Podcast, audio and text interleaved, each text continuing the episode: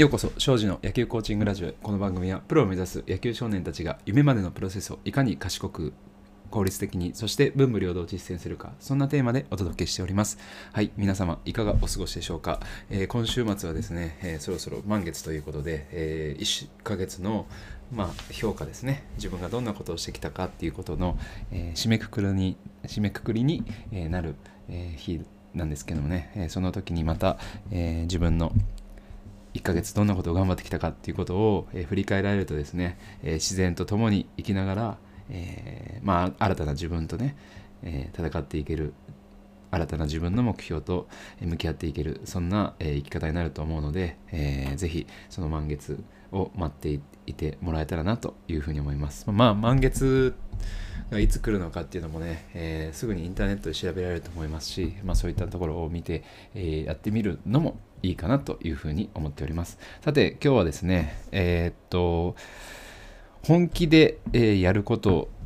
について、え、ちょっと話をしていこうかなというふうに思っております。先日なんですけど、第106回目のところですね、え、本気でやると次の道が見えてくるっていうところの、まあ、続きなんですけれども、えーとですね、先週の練習で、えー、ちょうど雨だったんですよね。なので、えー、子供たちに、えー、ぜひ、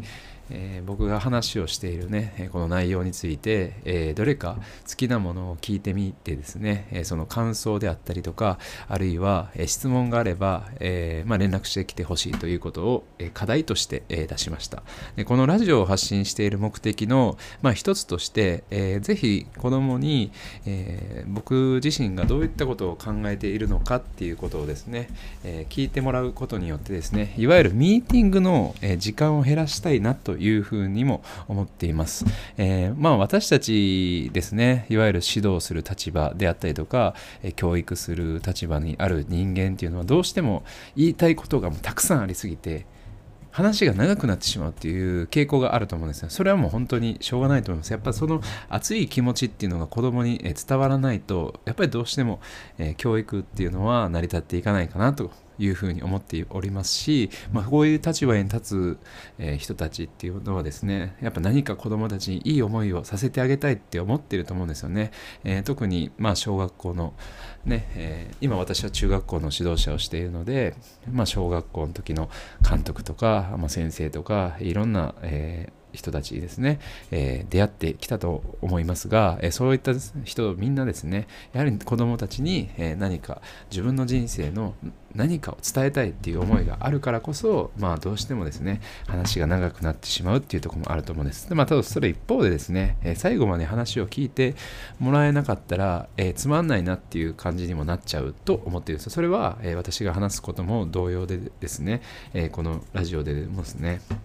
あのまあ、子どもたちが、まあ、自主的に聞いてもらえたら、えー、いいかなと思いながら、まあ、発信しているっていう部分もありましてちょっと冒頭が長くなってるんですけど結論何が言いたかったかっていうとこのラジオで、えー、ミーティングで話すことも発信していきたいというふうに思っているというところです。でその中でですね、えー、子どもたちに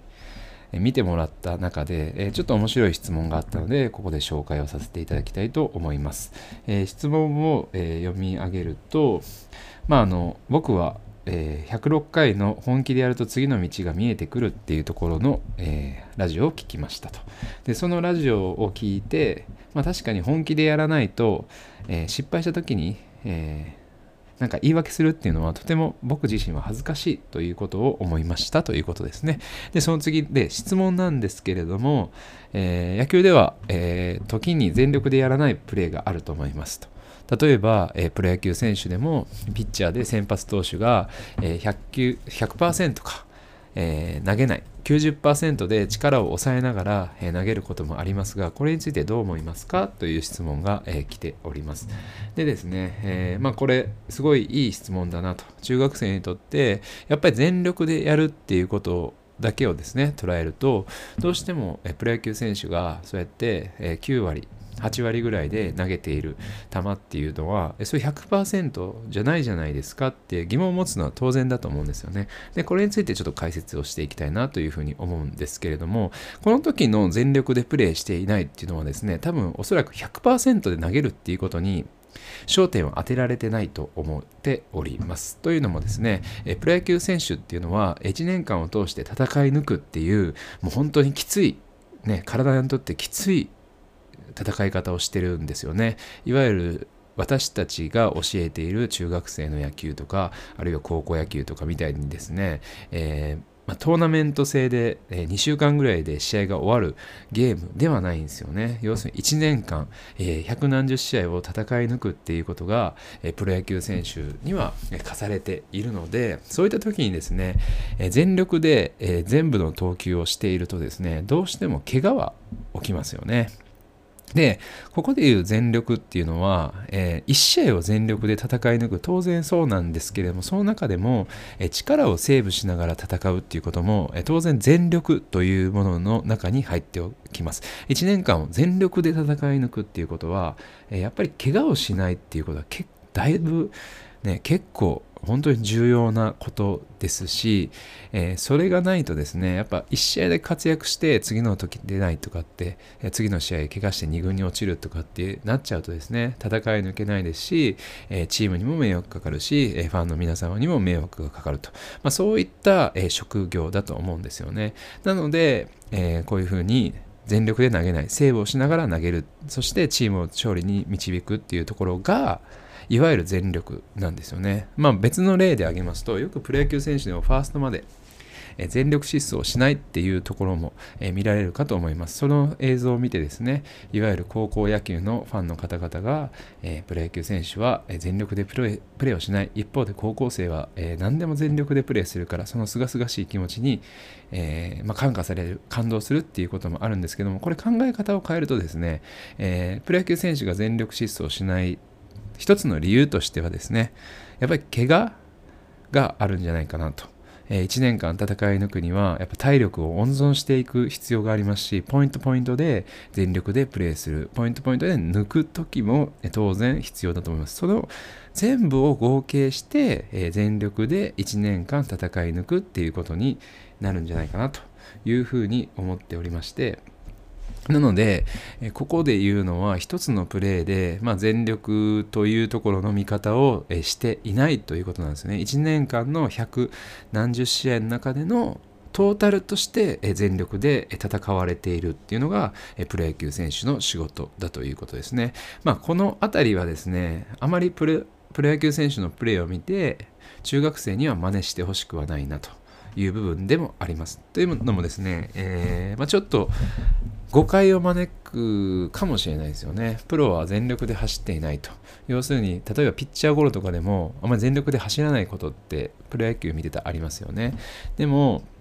アマチュアの野球は短期間で試合も終わりますし、特に中学生なんかは土日しか試合ないですよね。で、私たちが所属しているポニーリーグっていうのは日曜日しか試合ありませんから、えー、そんな彼らがですね、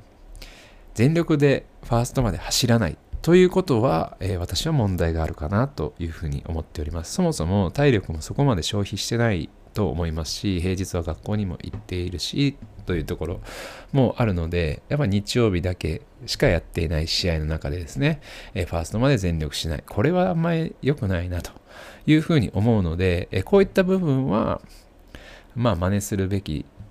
ところではないかなというふうに思いますが、え将来プロを目指している、え人たちにとっては、え体を1年間、え使い続ける、えそして、え安定して、え怪我をしないというところになると、まあ、そういったプレーの仕方もあるよということを頭に入れておくっていうことが大切だと思います。